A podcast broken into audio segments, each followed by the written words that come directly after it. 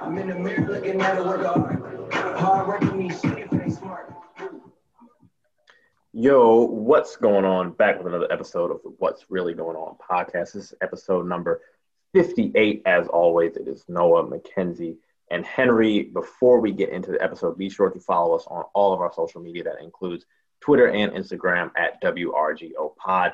At YouTube, be sure to watch this video, which is going to be live and full at What's Really Going On. Be sure to subscribe on Apple Podcasts, Spotify, SoundCloud, and Google Podcasts. What's going on, you guys? Good job, Noah. that right in three freaking weeks. Uh, how are you guys? Good. Oh, awesome. All right, so we're going to get right into it. Uh, so for us, as all, I guess, DMV residents right now. Um, Tuesday, the news broke that popular bars and restaurants on U Street would be closed for the foreseeable future.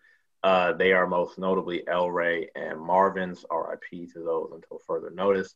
Uh, I think this all gets to when we were talking on Tuesday uh, to the impact that COVID has had on businesses, more specifically, Black businesses. The University of California, Santa Cruz, and the National Bureau of Economic Research found that 41% of black owned businesses have been shuttered by COVID compared to 17% of whites. Uh, many businesses have struggled to receive uh, their, paycheck, their paycheck protection program money. Uh, COVID and Marvin's, to my understanding, are not black owned, but I think this gets to a conversation of like black owned businesses and businesses that are patroned by black people are often the first to shut down. Um, so, kind of, what did you all think about kind of like the news that like places that we went to a lot will be uh, closing?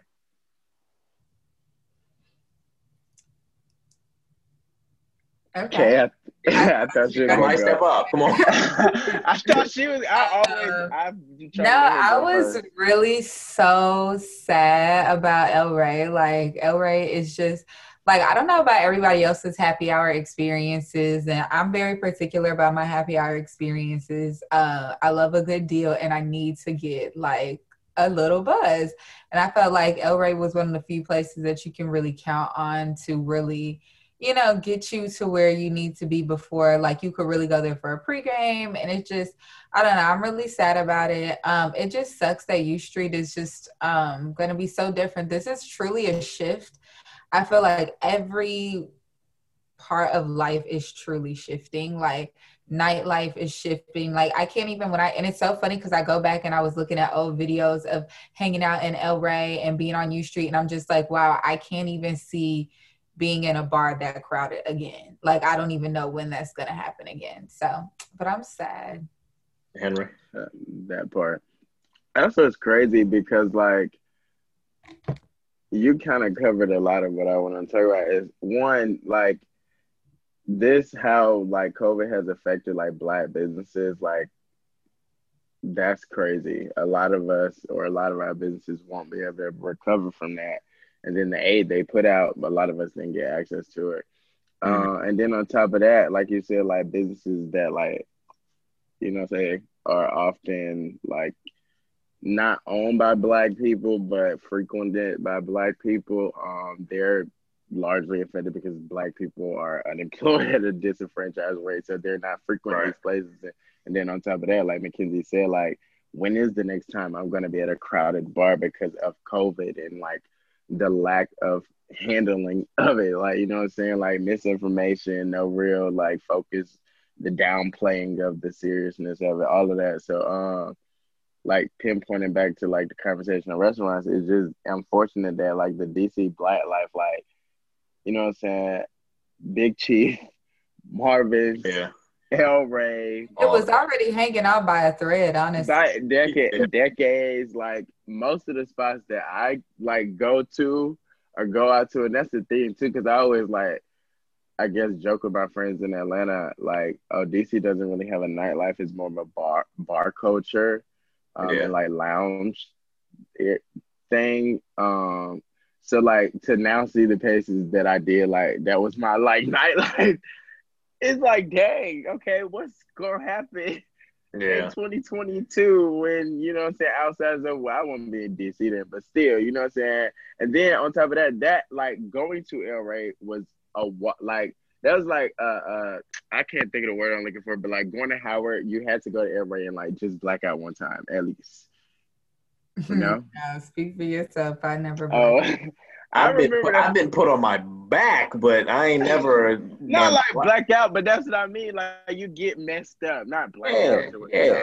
But you get really, really messed up. I remember like when I walked, like Don't say I too much in- now. I mean, I'm not ashamed of my experience. I walked in like I went to El Rey, Founders Day. We went to El Rey. Uh, After we did our first live show, we went to Right. El Rey. El Rey, like you know, what I'm saying? that was just a spot that was very often like frequented by like Howard students. That's all I was about to say. I mean, I think Uh, for so- me, oh my bad. No, go ahead. No, I think the thing that's going to be interesting to see for me is that like this is how gentrification even like starts moving even quicker because like the places Bruh. places that come in are not going to have the same drive or want to want our money. They're not going to actually like market to us.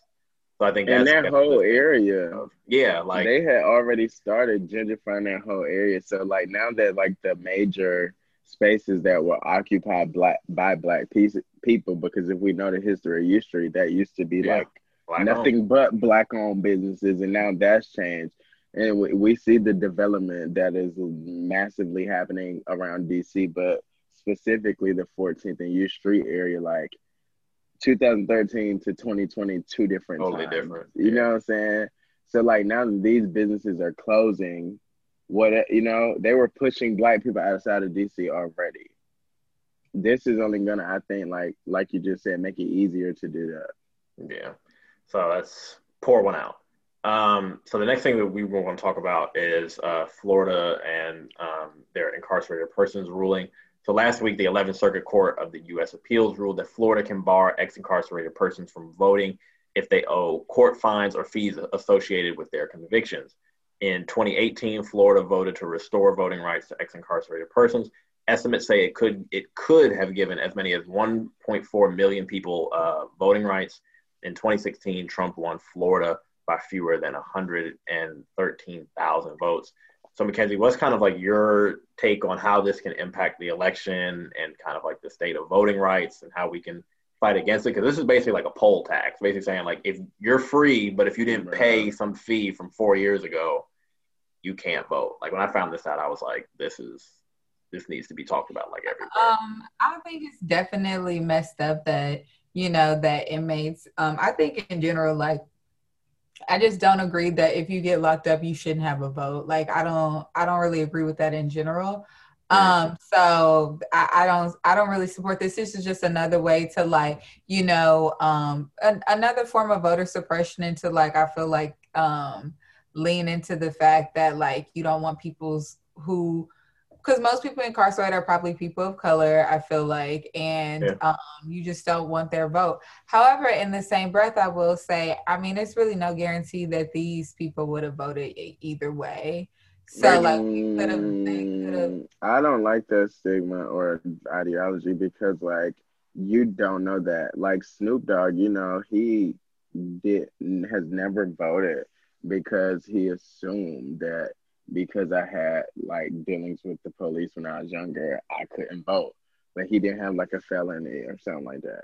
So it's stuff like that to where like I think like most of these people, if they could or they knew they could participate in the like you know civic process or voting then they would like my father for instance like that he got his voting rights restored um recently and i'm from georgia and you know what i'm saying? I don't know what penalties or whatever they're gonna you know put on him because he's an ex-felon. But point is like i think that's one like you said another way to like control the vote voter suppression. And then two that's what like Meek Mill and Jay Z was kind of like trying to fight for with like the whole parole thing of they keep you on a leash and make it easy for you to just go to jail or make these So bad what do decisions or whatever. with The fact that they're literally saying they can't vote because you might owe a fine. So let's say like this person But owes what that did five. what are you i thought you said you disagreed with something i said My You said that they may have not voted anyway, and I said I don't like no, that I didn't say that they may have not voted. I Or said that they like might not they may have not voted in the way that we wanted them to vote either way. Like Trump, they could have been, they could have voted for Trump and Trump would have still been elected. So I don't really think that that should be like. Oh, well, I misheard you. I apologize vote, about you know, that. The election would have been different. Like I won't say that, but yeah, should well, they? Yeah, I definitely. Uh, I apologize. I, I misheard you. My bad. But I, I still think they have whether they were voting in favor of Democrats or not. I, you have like as a United States citizen, you have the right to vote. Because Noah, you might be able to answer because I was talking about somebody. Regardless if they vote or not, you're counting in the census when you do that, right? When you vote? Not vote, but like not do that, but like you're counting in the census, no? You have to be you have to fill it out, or someone has to come to your house. Yeah, that's not how it works. So, so that's a separate thing. Yeah. Yeah. Okay. It, it okay. should. It theoretically it should sense. be that way, but no. And I think like kind of to piggyback off what you were saying, Amber, like this is a part of like largely a Republican strategy. Like they wouldn't be doing this if they felt that a lot of these probably like Mackenzie said, a lot of these black and Latino people would probably vote their way. They wouldn't be doing it, but it fits the trend of like what we were talking about um, on the episode where we talked about Wisconsin and like they're like clearly doing these things to prevent largely black men and women from voting. And I think it needs to be like talked about it like that because like can i pose another question mm-hmm. so uh, again i was talking to somebody last night so like and they kept saying the dnc isn't doing anything blah, blah. and like my i was like well yeah but no because like i know i know for myself that trump has appointed over 200 you know saying judicial position and then beyond that they have actively the republicans since obama has been in office since like 2008 went wow. after you know what I'm saying? Gerrymandering, the judicious, and all of that, they have focused on that. So, like for me, is like who can we say anybody's at fault for how like this, like how Florida legislation is able to like do this and withhold these people right to vote? Um, someone should always be at fault because there's always like a counterbalance. Like someone could at least always say like, the Court of Appeals ruled this, well, I'm going to be the one who's appealing to bring it to the next highest court, or I'm going to be a legislator who writes a law that says if you served X amount of time and you're and someone should write a bill that says like if you're if the thing that we're holding you voting for was passed to a two a year ago, we're going to waive it. Or they should have services that are in place that should align people to do that. And like I think like Bloomberg just invested a lot of money into Florida. I think it was like a hundred million he should be the one mm-hmm. saying like hey come to me or come to my organization and if you give us proof of a fee that prevents you from voting we're going to pay it off like i think that's how people need to like counteract it is like money needs to be behind not just fighting it but saying like okay if we can't fight this in court or if the if our policies aren't working out like if they're not getting signed someone needs to say like i'll eat all the money that you all have all, all the bad debt that you have so you all can just vote. And like I think we need to talk about that. Like Oprah should be like, hey, come so to the organization. a collective effort. Yeah, it's a, and a part of it involves rich people being like, I got this. Jay Z should do this. Responsibility. Yeah, like Jay Z, Beyonce, Oprah, all these rich people should literally say, I got this. Come do whatever form you got, have a proof of this, I'll wait. I'll do it within a week. That's real. That's what someone should do. So speaking of what someone should do, uh, Breonna Taylor uh, settlement happened this week. The city of Louis, uh, Louisville announced it would be paying the family of Breonna Taylor twelve million dollars. Um, that was news that we covered on the uh, Twitter account and the Instagram account. What I think is also important is that the settlement also includes police reforms that went under the radar um, that the mayor announced the same day. Um, they include encouraging police to improve relations with the community through increasing what they call positive interactions. The department will retain social workers to support and assist officers on dispatch runs. The most important thing, and this probably or this could have saved Breonna Taylor's life, we don't know. Um, the new rules that they're implement that they're implementing requires EMS or paramedics to be at the scene when a forced entry warrant is required because Breonna Taylor didn't have the time to necessarily get the medical care because after police shot her, there was no one who was medically trained to assist her. So in this, if God forbid, some scenario happened like that where they do a forced entry, paramedics would have to be on the scene or some EMT professional. So if something did happen, that person who was then injured by police could then receive immediate medical care. Um, I think my thing is should before we, I go my, yeah, go ahead. No, I was just gonna say. I mean, this has kind of been. I don't even know how to talk about this because I think like, should we consider this justice? I know the answer to that question because the cops are still. Well, that's what I was about to like like say before yeah. I go on my like me Henry spiel, right? Um, this is like one of the largest settlements um, that has happened in history. In police, yeah. right? In a history in a police brutality situation. So like, let's acknowledge that. And then the stipul like the what you just read, like the stipulations of the settlement. It, it, it it's a small step, but whatever. Very small. Right. So like Mackenzie, you asked the question of Benjamin Crump, and that this is how he plays a part. He get he does this uh, and he's done it for over like 200 plus families across America. But point is, like, it we have it's like because no, it's not justice. it's yeah. not like it's really not justice. Like them receiving that money is not like yeah, they kids gonna be taken care of whatever, like whatever they they got whatever. We basically, and that's what I just that's what's like con- confusing to me because we've seen all these situations like the civil case they get a settlement amount a large settlement amount but the criminal case the officer is never held accountable so in my head i'm like when is the government going to get tired of paying these people off essentially i mean right? i think that's the interesting thing is that they had an article in i think it was in the, in the new york times that just shows how much money like the nypd shells out in these cases every year and it's like it's a insane amount so you would think that the government would be like, let's just stop doing this and actually hold these people accountable. And that that's where that's where I am like, ugh, because it's like over and over and over again, you see like the payouts happen, they increase by like tons. Yeah. But there is no change in action of the police. There's no change in legislation besides like this little BS. I don't want to say BS, but I say it's BS because they're not gonna put it into practice they kept saying like when Trayvon and then Mike Brown and the Eric Garner, they went to enforce cameras.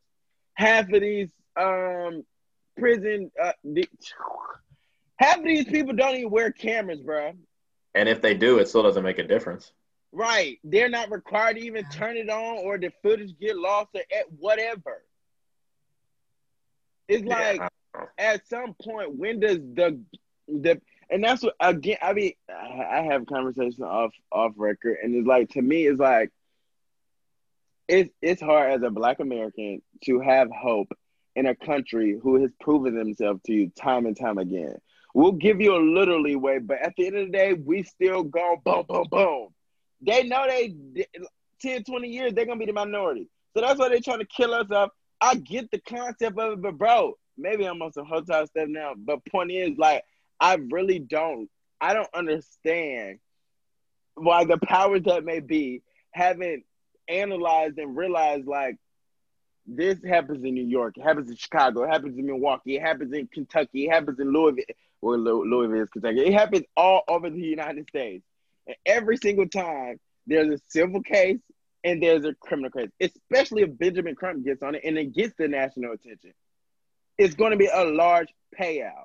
However, the police department, the attorney general, the governor, nobody is changing how these police are interacting with the community. Nobody is saying if this if this police shoots an unarmed whomever, this is how they're being handled. Even in Atlanta, when they tried to play, uh, you know what I'm saying, they try to make it look good, but it like when the kids got Rayshard Brooks. Oh, right. Well, that too, but because the uh, uh, the uh, attorney general had to recruit himself for that. So it is like when when are y'all gonna stop and be like, okay, it's not them, it's us.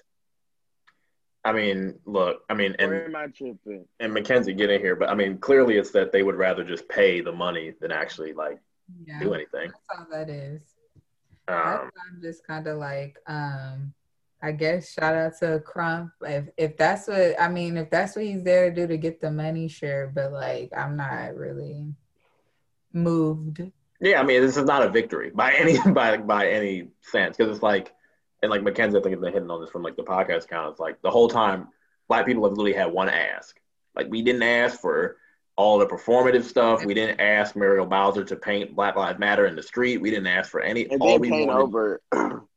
well, all I'm saying is that we had we had one ask. Breonna Taylor's family had one initial ask, and if y'all can't do that, anything else is not fulfilling the Yeah. justice that y'all claim to live up to. that she deserves. Because Right. that's what they do. Didn't they like make a law in her n- honor? Mhm. Yeah, they did, and So like, so you make a law in her honor. You do all of these again performative things that you just said, but Yeah, it's just You- all performance, and like that's what I think the twelve million dollars is. It's like it's a grand performance. it's Like hush it's- money. It's hush money. right, but like, and that's my thing too. Did is it like did I didn't read into the settlement, but I, I actually want to because if they had to sign something, I'd be concerned. But like, my Sure thing did.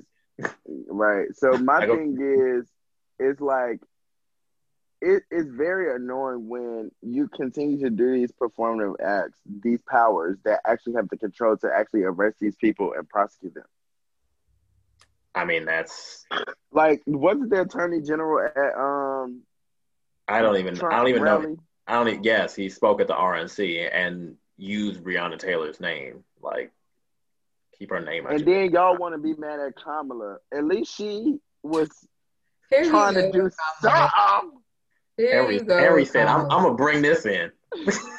You always bring we did. This is the. This, I think this is the first time in months we have not included her in a doc. And Henry said, Yeah. "We gonna get that name in here. Yeah, literally. That's all right. Do it for the. Do it for the cause." Uh, who put this inmate firefighter thing in here? I did. I You did. want to read it or you Oh, I want? definitely think that's important to talk about. Go ahead and Mackenzie, go it. ahead. Take the floor. Okay, so last Friday, California Governor Newsom, um, or Calif- the governor of California, Gavin Newsom, signed a bill that will allow inmate firefighters to have records expunged, clearing the path for them to be eligible for firefighter jobs upon release. So, if you don't know, they were all the fires that's been happening across California um, recently. They've been using inmates to put out the fires, and it's been like it's been like I don't know, like Crazy. The sky Yeah. was I orange. read. this is like yeah like not a normal california fire like this is crazy so but so anyways on average they are compensated like three dollars per day and one dollar for every extra just We're I about- literally using them as literally slaves. a joke yeah, A we're about to. joke. T- I didn't know this. We're about to tee off on this. This is. No, Oh, I did. joke. I seen this. That's why I say I'm glad she put it in there because if we want to talk about it, prisons across America use uh uh inmates for labor all the time. Yes, and and so so and it's it's so interesting how once again coronavirus is was like we were saying at the beginning of the show that how coronavirus has really impacted every business because because of coronavirus the governor um sent them home for early release because of the virus. So they weren't able to help out with the fires this past weekend and that really impacted um the turnout and who can really help because they really do actual labor and stuff. So it was like what did it say? It said hundreds of inmate fires were firefighters were absent from the fire lines recently because they had already gone home part of an early release program um, highlighting the state's dependence on prisoners in its firefighting force and complicated its battle against almost 600 fires okay it's like it's like I want to. This whole thing just is gross to me though. I can't I can't get over this It's because like gross. because one, I mean I want to know what the actual it like are these inmates who are just in there for nonviolent offenses. If so, they shouldn't be there in the first place. Like let's that needs to be said. And I think also Yeah, The yeah, they're not like any. They're not like any like murderers or anything like that. you could just be in there for selling a dime bag and all this. So that yeah, that needs to be low said. level. And Yeah. I think also the fact that they're they are being compensated three dollars and sixty three cents a day, and that's an increase. I think like that's below minimum wage, and I wish somebody would like sue and be like, "You're But not let's actually talk about paying minimum these." wage. Like they should actually get this federal minimum wage that Working everyone wages, keeps. Right. they definitely, they definitely should. Like, and I don't even think they should be doing these fires in the first place. I think I it's, mean, they I mean, it's, shouldn't. it's an ex, it's an explo- it's an exploitation of labor. is they're definitely exploiting them. I I might get hated for this, but I will say um, if they are going to use them for this, they should at least be able to walk outside and be like, okay, I have this skill set, hire me. And Or I- this. I think the better thing that they should do is, especially if you serve a nonviolent offense, you should be like, hey, you let me out on the condition of me being released. I will then help you get these fires out. But my my release, my freedom is conditioned upon me doing this. Not I'm just going to help you for three dollars a day and I still stay here. No, Well, I don't like it- that condition either, but I mean, I think that's the best realistic way to make it happen. I think in general, Yeah. would probably be I in there, but you shouldn't fight fires. You shouldn't risk your life for three dollars. Oh, not even. I read it wrong. It's three dollars and sixty three cents a day, not an hour. So that's even worse. I read it wrong. no, literally I read it slave wrong. work, slave work. I read it wrong. No. free- All right. So we that's have. free labor. So thank you for putting that in. So we have nine minutes left. So we're just going to run uh, and quickly go to the heads up. So tomorrow, everyone. I don't know if you need Apple Music for this. If so, somebody hit one of y'all hit me up with that with that password real quick. Uh, so tomorrow, Rap Life Apple Music's rap playlist will feature a live event on none other than Howard University's campus. The live stream event will aim uh, to further discussions around the importance in the Black community through dialogue and the power of music. Uh, the conversations that they will be having will feature he's the president, Howard University Student Association president, Rachel Howell, Howell and Miss Howard Taylor Davis. The performers will include Nas, Wale, Rhapsody, and Lil Baby. So I'm looking forward to that because it looks like the production value is going to be top tier. Is it a music video or what is it? That- I'm trying to figure out what is it and I why think- did Howard get involved? I think this gives us a preview of what a potential homecoming, virtual homecoming could look like. Is that what this Anyway. is? No, I'm so serious. I'm that's the best way to make it work. However, if it if this goes how I think it's going to go, with them literally like performing on the field and basically Oh, that would be it to virtual homecoming.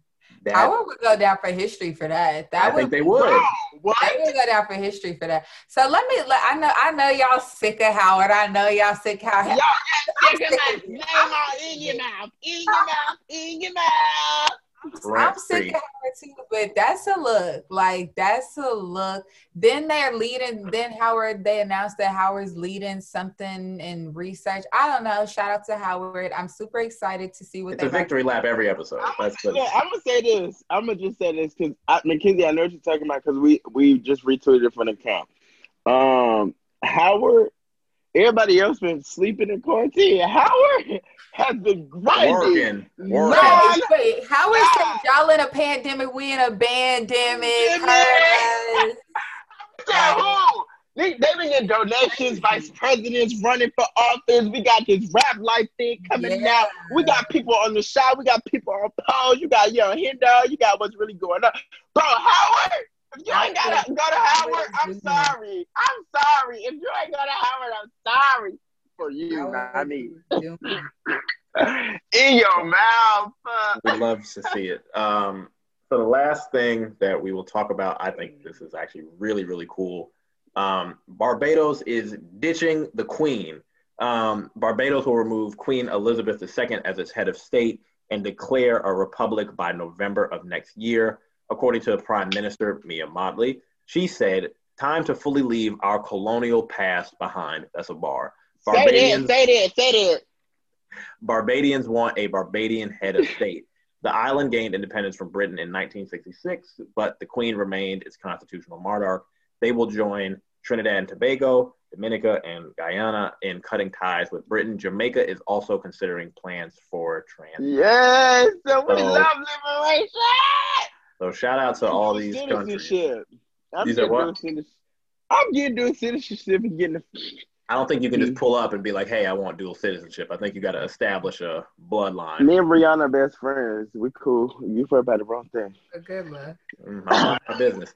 Um, I think that's cool. I think it's cool that she specifically mentioned like we are leaving our colonial past. Like there's There's not there's there's a reason why a lot of Africans speak French, not just because we are multilingual, but because Bro, let's France ran up it. in Let's there, talk like- about- let's talk. I think that's I think that's great. about it because never mind. But yeah, that's crazy, bro. And I'm glad that's happening. That that that I think the um I don't want to say hype, but the momentum around just black liberation and black people expressing their stories and exploring their heritage and just Definitely learning who right it's I love the momentum around it because honestly I have never seen it in my my life to where like Mhm. we just truly like you know what I'm saying we were all always black but it like to the point to where we just don't care how Yeah. you know what I'm saying it, it For you to tell the queen to get the F out. You know what I'm saying? Like this is our history. We understand. Like we're we're trying to understand how things happen, and with that, we understand that like we we been knew we deserve our rights, but now more than ever, we're going to demand Yeah. uh, our rights. So I- honestly, not to ask somebody this too. I'm curious to see what happens in America in the next coming years. Quiet. What am I, I mean, we can't. What you want us to do? Unless we go back to Africa. Shoot, I, I like how Mackenzie and I both look down. Like, hey, ain't not, I don't know about that, Chief. I don't know what we can. do. Uh, so that's all that we have. Do you have any? You guys have anything else? I Merch know we, coming soon. Merch coming soon. Merch coming soon. Bro, I'm putting in work. Merch coming soon. Merch coming Henry is putting in work. I will. I will. I can confirm that. Uh, so that is the 58th episode. Mackenzie and Henry, thank you very much. Be sure to follow us on Twitter and Instagram at WRGO Pod. Be sure to subscribe on YouTube at What's Really Going On. Be sure to like, subscribe, and comment on Apple Podcasts, Spotify, SoundCloud, and Google Podcasts. Two for two, I got it right. So thank you guys. Yeah. Bye.